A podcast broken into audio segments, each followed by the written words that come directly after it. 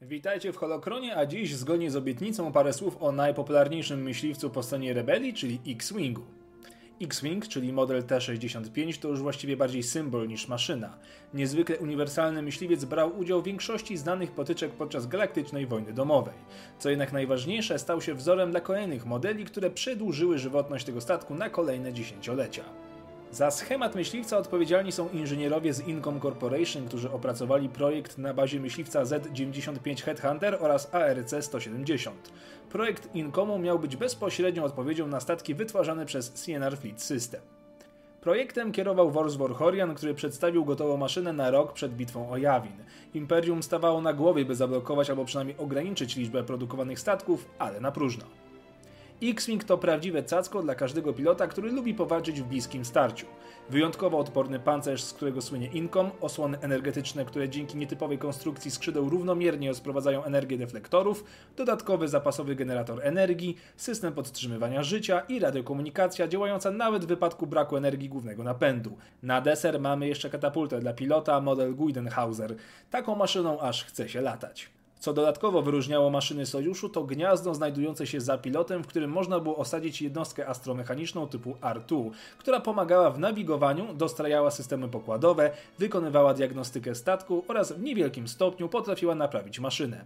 Żeby tego było mało, w przypadku utraty przytomności pilota jednostka R2 sama mogła sterować maszyną i bezpiecznie wrócić z nią do bazy. A skoro katapultować się może pilot, to oczywiście także jednostka R2.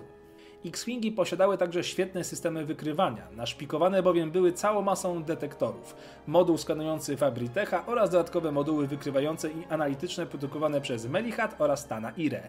X-Wingi to więc nie tylko świetne maszyny do walki, ale przede wszystkim doskonałe jednostki zwiadowcze. Choć wolniejsze od TIE Fighterów i nieco mniej zwrotne, były jednakże doskonale uzbrojone. Cztery działka laserowe oraz dwie wyrzutnie torped protonowych mające po trzy pociski każda, czyli w sumie sześć pocisków. Trzeba się ewakuować? Nic prostszego, wystarczy odpalić hipernapęd i zniknąć z nosa Imperium, lub pojawić się na jego tyłach i zaatakować. X-Wingi miały ogromne zastosowanie w formie maszyn szturmujących, obronnych, eskortujących czy wspomnianych wywiadowczych. Dalsze losy maszyny to właściwie ulepszenia tego, co już znamy, mimo że główny model i tak był w użyciu przez następne dziesięciolecia. Model T65B oraz T65CA2 nie różniły się zbytnio od pierwowzoru, z tym, że ulepszono w nich modularną budowę poszczególnych systemów oraz nieco lepszy komputer celowniczy. X-Wing doczekał się oczywiście bardzo rozbudowanej rodziny, jak choćby model T70 czy nieuzbrojony T65R albo szkoleniowy dwuosobowy TX65.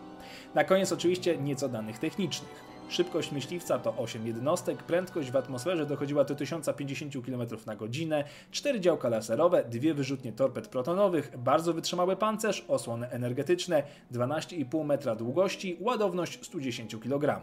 O ile TIE Fightery były dość drogie, to i tak dwa razy tańsze od X-Wingów.